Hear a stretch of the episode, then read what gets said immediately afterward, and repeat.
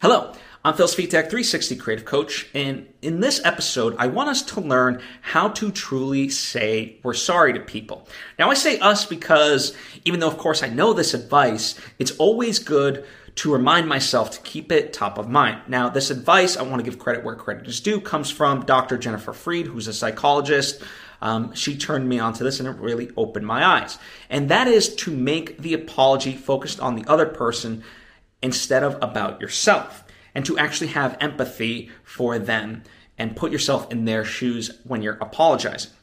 So what does this mean in practice? Well, let me give you a very uh, baseline example of this that I'm sure we can all relate to, and that is being late uh, for somebody, right? So we have an appointment with a friend and we're late, right?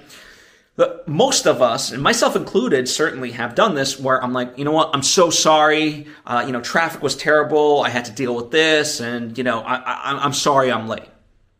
The problem with that is we're kind of making it again about us as opposed to the person, right? So the way we would want to go about this, that is a more elevated way, is to say, oh my God, I'm so sorry. You must have been frustrated or perhaps worried.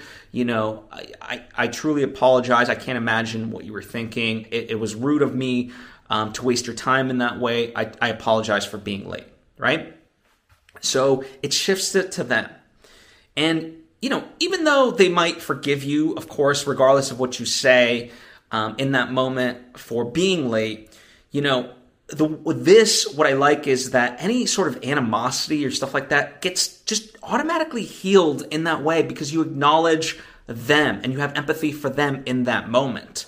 Um, that is the power of this sort of true apology instead of ultimately making it about you, uh, right? So I really love this advice of um, really kind of saying you're sorry and focusing it on the other person as opposed to yourself, right?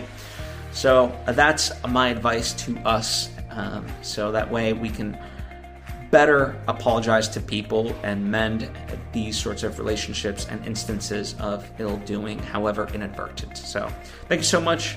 I hope uh, you put it to practice and it serves you well as it serves me.